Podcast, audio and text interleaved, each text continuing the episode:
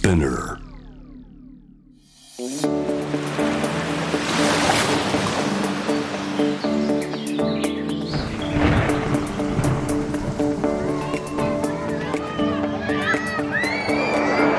SDGs Explain for Business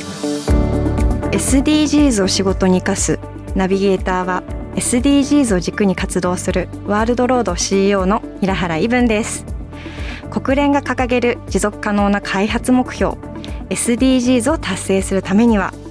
個人はもちろん企業政府それぞれが考えアクションを起こしていかなければなりません。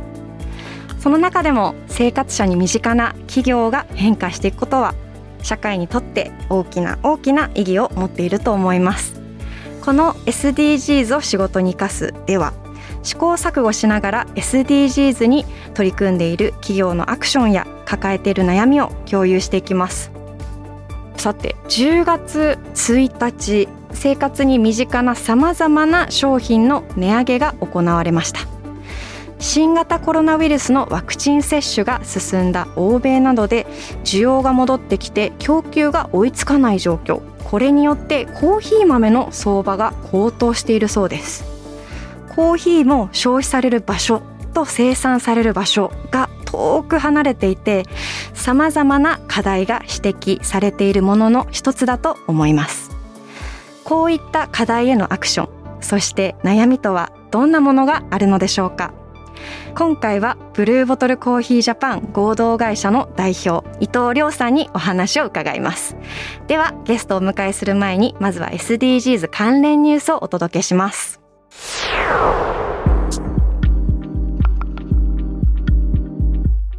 ファミリーマートお母さん食堂などをファミマルに統一。新デザインの狙いとは？ファミリーマートは10月19日からお母さん食堂ファミリーマートコレクションなどのプライベートブランドをファミマルに順次リニューアルします。お母さん食堂のネーミングをめぐってはお母さんが食事を作るのが当たり前という偏見を助長しかねないなどの指摘があり名前を変えるよう求める署名活動も起きていました。ファミリーマートの幹部によるとプライベートブランドを一新するという構想自体は署名活動の前の2020年春頃から始まっていたということ。デザイン担当者はユニバーサルデザインを実現するにあたり当然ジェンダーの観点からもさまざまな議論がありましたと話しています。またリニューアルには店舗で実際に商品を選ぶ消費者だけではなく店舗で働く店員にとっての分かりやすさも重視したということです。コンビニはあらゆる方が利用されるのでお客様にとっての分かりやすさが大切です。一方でさまざまなバックグラウンドを持つ店員も増えています。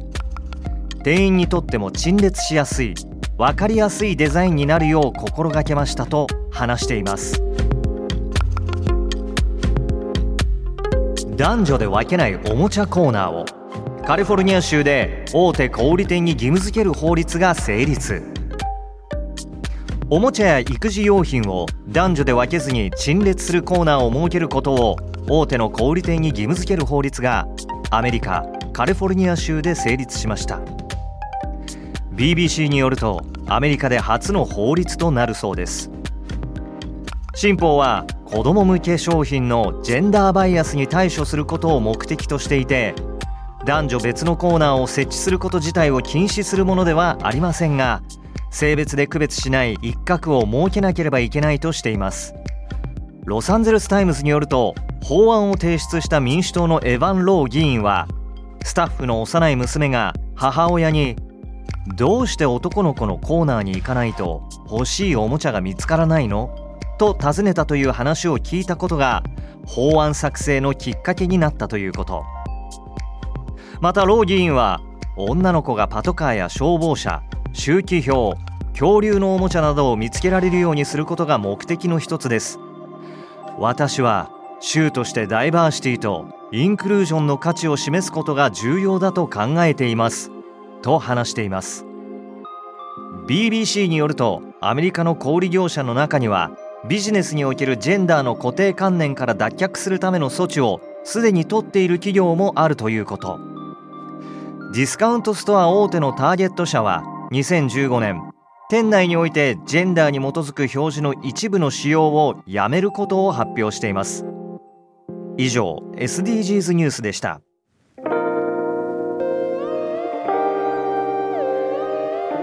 改めまして SDGs を仕事に生かすナビゲーターの平原伊文です。それではゲストをご紹介しましょう。私も大好きでたまらないブルーボトルコーヒージャパン合同会社の代表伊藤亮さんにお話を伺います。伊藤さんよろしくお願いします。よろしくお願いします。もう一番行ってるのは中目黒と青山の店舗ですね。ありがとうございます。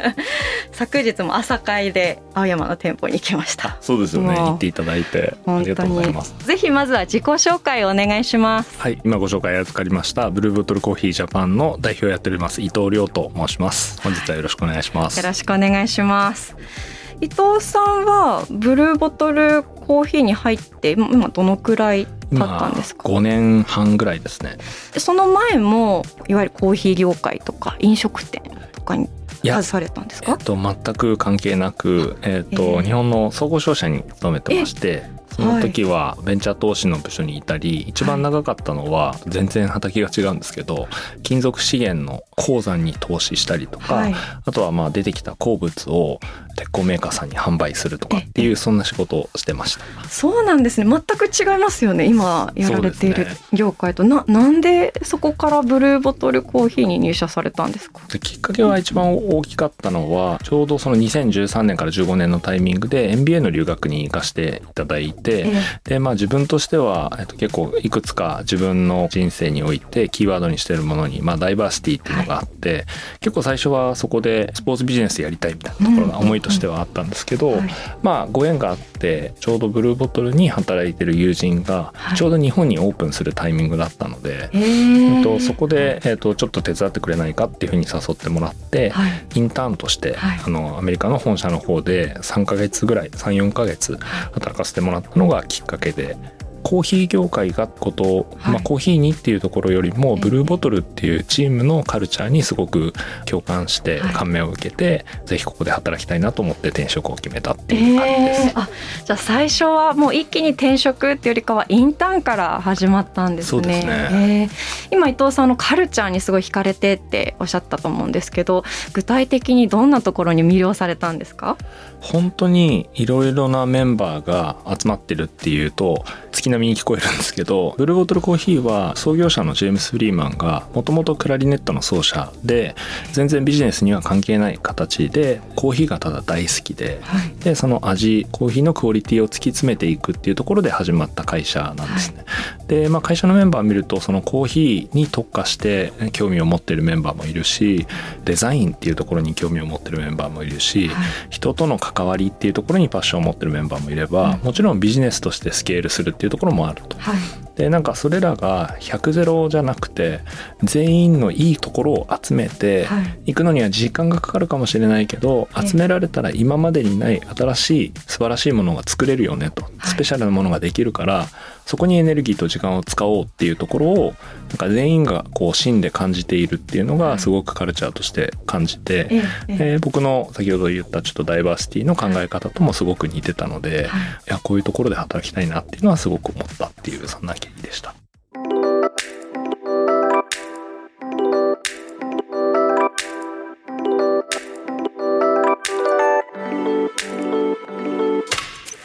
さてあのコーヒー業界、まあ、冒頭にも少しお話したんですけど、まあ、いろんなサステナビリティの課題もあるんじゃないかなと思います。でこのコーヒー業界では伊藤さんから見てどんな社会課題があるんでしょうか？そうですねとコーヒーの世界の中でいきますといわゆるそのスペシャリティコーヒーと呼ばれる動きが出たのが2000年初頭でそれまでお付き合いがなかったところもダイレクトにファームのコーヒー農園の方から買い付けるっていうところをやりだしたコーヒーショップが出てきたのがこう始まりとして2000年初頭ぐらいなんですけども、あの今のおっしゃっていただいたサステナブルっていうところで言うと環境問題がやはり一番大きいと思います。コーヒーの2050年問題っていうのがありまして何ですか？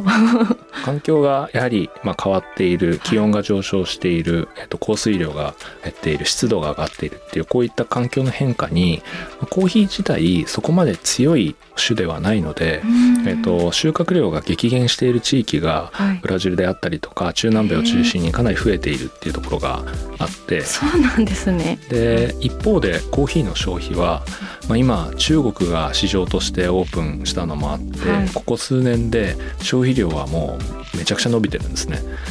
でなので、はい、製造の方はかなりそれで2050年までに半減するっていうふうに言われていて、はい、でも需要は伸び続けているっていうところで、少しそこでアンバランスが起きると先ほどおっしゃられてた価格の高騰っていうのは起こりやすい状況にはあるっていうような状況ですね。知らなかったです。2050年のコーヒー課題って知らなかったです。はい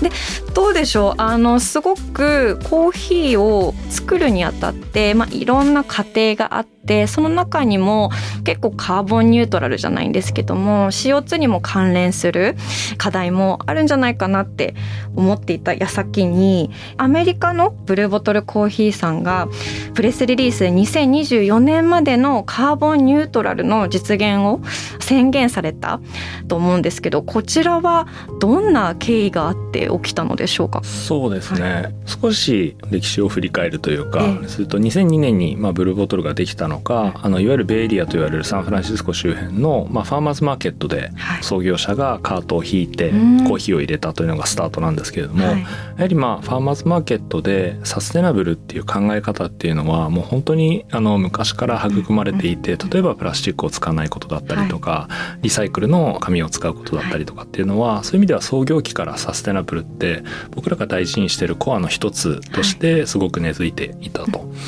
でその中で今回先ほどおっしゃっていただいた、まあ、カンボニュートラルの宣言をしたっていうところの最大の特徴としては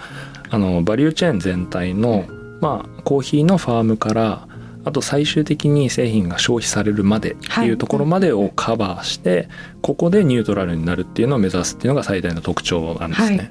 でそこを少し申し上げると、まあ、いわゆるともと大切にしていたものとしてサステナブルはあるんだけれども、はい、お店を、まあ、例えばコーヒーを販売して、お店をそれが出た後は、どうにもできないというか、えっと、じゃあ僕らってそこのお店の中までがあのサステナブルですって言って言ってていいんだっけっていう議論は社内ですごくあったんですね。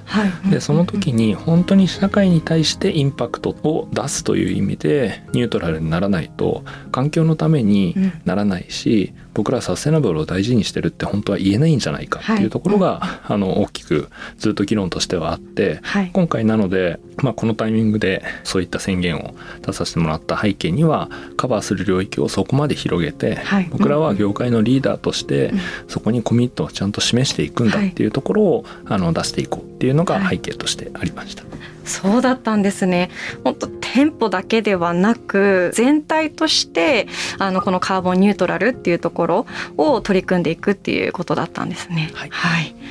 その中でもすごく印象的だったのがサプライヤーさんとのパートナーシップのところだったんですけども、うん、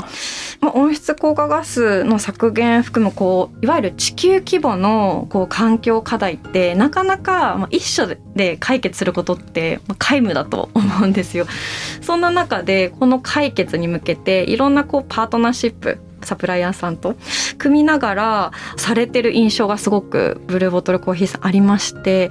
何かこれについてどうお考えですか？パートナーシップ。そうですね、はい、やはり僕らがコーヒーショップとしてやりたいこととしては、まあ、コーヒーであったりフードもすごくこだわってるのでコーヒーやフードをあの届けるそういった美味しい体験をより多くの人に届けていくっていうのを考えた時にあのサステナブルにも環境問題のサステナブルもあるけれどもそういった仕組みがちゃんとサステナブルに未来に向かって回っていく、うん、そういった体験を作り続けられるっていう意味でも考えていて、はい、そうなるとなんかバリューチェーンの一個だけじゃなくて全体がいい形で循環していかないとそれって実現できないよねっていう考え方はもともとあったんですね。まあ、そういった意味で今回の宣言の中でも僕僕ら結構サプライヤーさんそれは例えば路地であの運んでいただくトラックであったりとかそういった輸送を行っていただく方もそうですしあの実際生産していただいているコーヒーのファームの方々もそうなんですけれどもコード・コンダクトといって、まあ、行動規範っていうのに、はい、あのサインしていただいていてでそこはあの、まあ、環境問題に対して配慮したオペレーションになっているかとか、はい、CO2 削減にあの対してどういうアクションを取っているかとかとまあ一部そのあの労働問題とかのヒューマンライツの考え方っていうのも項目に入っているのにサインしていただいて、じゃあ僕らチームとしてこういった課題に対して取り組んでいるっていうことを、まあ、コーヒーっていう商材だけれどもそのバリューチェーン全体態でやっていきましょうっていうのは、これまでもコミュニケーションとして取っていて今回まあ宣言を出すにあたってようやくそれが結構形にがっちり固まってきたっていうところはあるかなと思います。そうだったんですねもうそこはもう完全にフルコミットしてされてたんですね。ちなみに結構こうコード・オブ・コンダクトを、まあ、もちろん自社で展開するってことは難しいことでもありすごく意義深いことでありながらこれをパートナーさんに納得してもらうこともすごく難しいと思うんですよ。そこはブルーボトルコーヒーとして何かこう意識されてることパートナーコミュニケーションでとかございますか？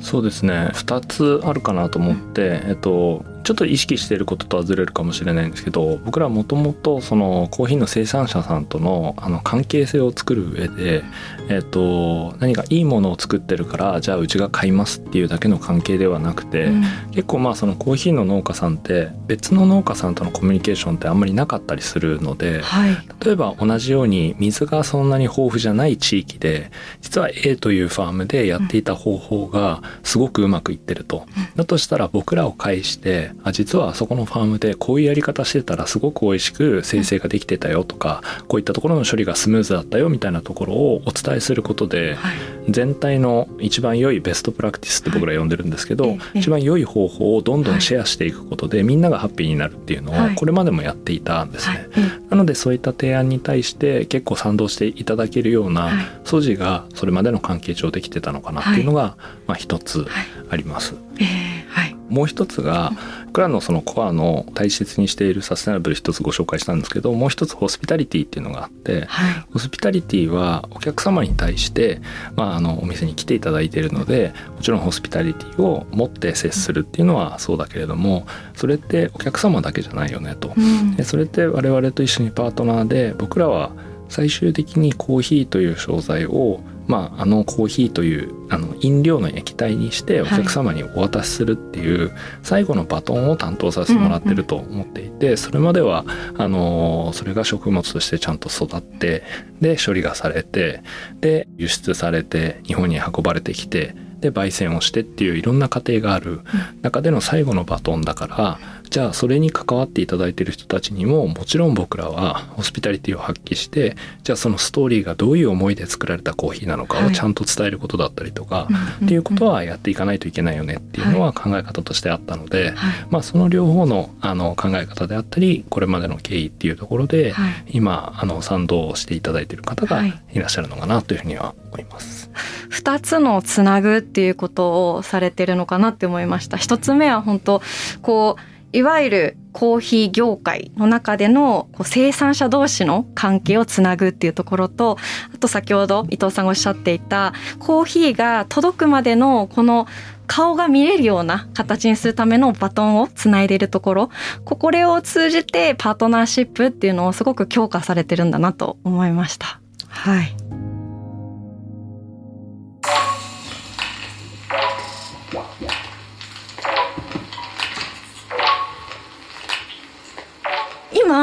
ーヒーができるまでのバトンの話を聞いたんですけどもこれちょっと話の観点を変えてこう店舗開発のところも聞いていきたいなって思っていてコーヒーの生産者さんを選ぶ時のある程度のこうブルーボトルコーヒーさんのこう基準があると思うんですけども店舗開発も何かこう選定基準とかってあるんですか？そうですね、うん、あります 結構いわゆる飲食業態としては特殊かなと思うんですけどやっぱり僕ら美味しさっていうところを、まあ、先ほど申し上げたそのサステナブルとあとホスピタリティの最後のもう一つがデリシャスっていう美味しさっていうところが僕らのコアなんですけど美味しさっていうのが3つから成り立ってると思っていて一つはその素材から来る美味しさ、まあ、本当にそのものとしての美味しさ。あとは美味しい時間っていう意味でホスピタリティ。なんかその時に声をかけてもらった一言で美味しくより感じるとかい。うところの美味しい時間っていう考えとあと美味しい空間。なので、えっと、空間のデザインっていうのをすごく考えています。でそういった意味で店舗開発は結構3つ目のそのデザインの部分もあるかなと思っていて、まあ、外からの光がよく入るところであったりとかもともと立地選定っていうところで言うとその街がどういった歴史どういった時間を積み重ねてきているのかそこに僕らがコーヒーショップとして入った時にそこにコミュニティができることに僕らが貢献できるだろうかっていうのは考え方としてすごく多いんですね。はい、店舗開発やっててこういろんな候補地を巡っていく時にふとした瞬間にここはどういう地域なのとかどんな人が生活してるのみたいな話の後にふとこの空間でこの景色を見ながらうちのコーヒーを飲んだらみんなどんな気持ちになるんだろうねみたいな話をがふわっと出るんですね。それこそインスピレーションをもらえるような時間になるだろうかとかそれはお客様にとってもそうだし、はい、うちのメンバーがここに働いてるんだっていうことを、例えば大切な人に自信を持って言える場所になるかなとか、はい、ここにまた来たいなって思えるような、働きたい場所が作れるかなみたいなのが、空間の考えとしてはすごくあるってい。うのがあるのと、あとはやっぱり僕らが出ていくことの意味っていうのがどういうところにあるだろうかっていうところがやはりまあコーヒーショップってもともといろんな人が集って一杯のコーヒーを間にしていろんな話をしていろんな意見が交換されてアイデアが交換されるっていうそういう場所だったっていうのがもともとのコーヒーショップのあり方としてはあるので、はい、僕らとしてはどこまでもそれをちゃんと実現し続けなきゃいけないよねっていうのがそれは世界中どこであっても一緒っていうところで言うと、そういった場所に僕らがちゃんと出してお店作りをしていこうっていうのが根底にあってそういう意味だとデザインも1店舗1店舗ゼロから作っているのであの僕が好きな言葉として、周りとその入る建物との対話をするっていう表現を使うんですけど、じゃあどういう素材が使われていて、なんかどんな時間を積み重ねてきた場所で、どういうことを大切に思ってる人たちが周りに住んでいてそれを僕らなりに勉強させてもらってで消化して表現するとしたらこういうデザインになるよねっていうのを結構プロセスとしては1店舗1店舗やっているので、はい、あのそういった形でのお店作りっていうのはあるかなと思います。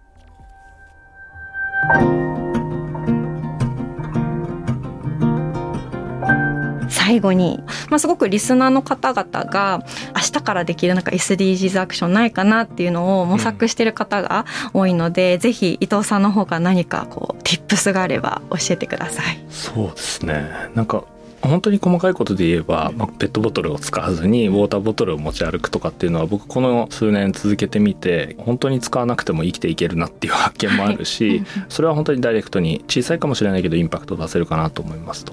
あともう一つは興味を持つなんか好奇心を持ってくださいっていうとすごい偉そうなんですけどなんかその例えばあの自分が好きなものそれは食べ物でもコーヒーでも洋服でも何でもいいと思うんですけどそれがどういう背景のもと作られたものなのかとかどこから来たものなのかっていうのに興味を持って思いを馳せるだけでもそれってちょっとダイレクトじゃないように見えるかもしれないけど最終的にそれってサステナブルにつながると思っていてじゃあこのコーヒーってどういう国から来たんだろうあこういう状況があるんだでこういう生活をしている人たちが作ってくれたんだっていうことが分かるだけでもっと大切にしたいと思うし、もっとこれを飲みたいと思った時にとか食べたいと思った時に自分としてどういうふうにしているとそんな世界が実現できるかなっていうふうに自然と思えるきっかけになるんじゃないかなと思って、何か今いきなりじゃあ地球のどこかで伐採されてる森林について考えましょうとか絶滅しそうな生物について考えましょうって言ってもぱりどこかリレートできないので、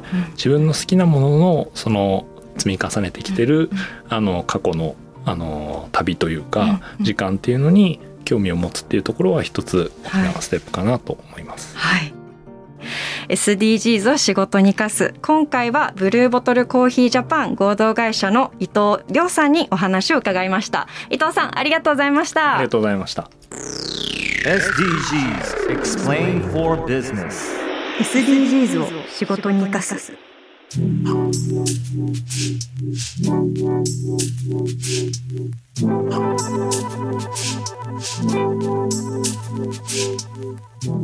ここからは仕事で使える SDGs の数字と言葉に関するトピックをご紹介します。今日の言葉は STEM 教育です。皆さん STEM 教育ってご存知ですか？私もあの聞いてはいたんですけどもこの STEM の中にどんな要素が入っているのからちょっとまずお話しさせてください。STEM はですね科学技術工学と数学が入っている教育のことを言います。で実はですね2019年の OECD のデータによりますと15歳時点では男女の理数科目の成績にはほとんど差がないのにもかかわらず大学でなんと理工系の学部に入学する日本の女子学生は16%めっちゃ低い。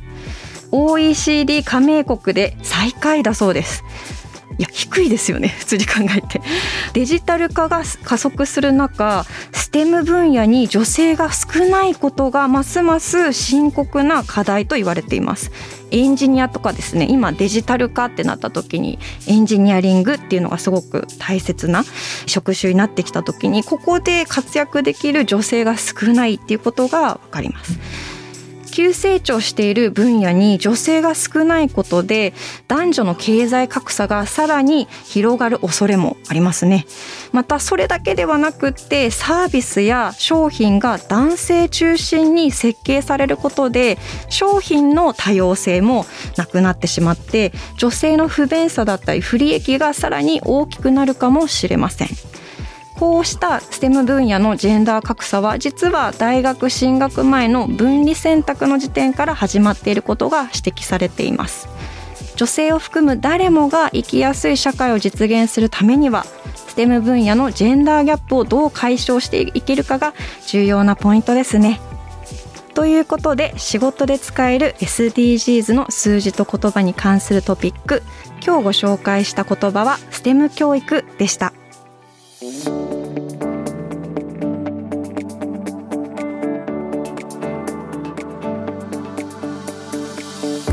お届けしてきました。SDGs を仕事に生かす。今回はブルーボトルコーヒージャパンの伊藤亮さんにお話を伺いました。今日感じたのはもうすべての商品だったりサービスにはいろんな人の思いとかいろんな人のこう努力っていうのが実ってやっと商品があるってことを改めて再認識させられた回でしたね。やっぱり日頃私たち日常でいろんなものを使ったりいろんなところに行ったりいろんなサービスに増えると思うんですけどもどれもパッと出てきたものではなくって実はそこに至るまでいろんな人家庭と物語があって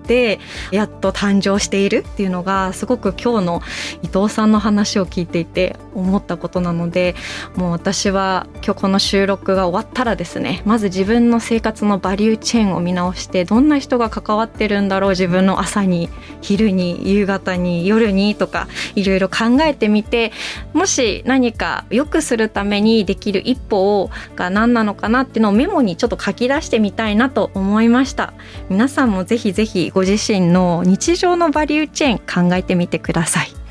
ぜひ皆さんの日常のビジネスにも SDGs を取り入れてみてください。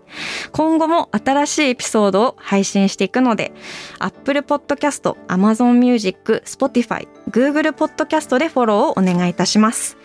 これまで配信したエピソードもチェックしてみてください。このプログラムへの質問や感想、取り上げてほしいテーマなどは、ぜひ、ハッシュタグ SDGs を仕事に生かすでツイートお願いします。生かすの漢字は活動の活ですそしてハフポスト日本版では SDGs ニュースに特化したツイッターアカウントを運営しています日々の SDGs ニュースを知りたい。けどなかなか時間が取れない人に代わってハフポスト日本版が140文字でサクッとニュースを読み解きます。ぜひフォローしてみてください。ハフポスト日本版の SDGs ニュースに特化したアカウント名はハフポスト SDGs 仕事に役立つ SDGs ニュースです。ということでここまでのお相手は平原イブンでした。Spinner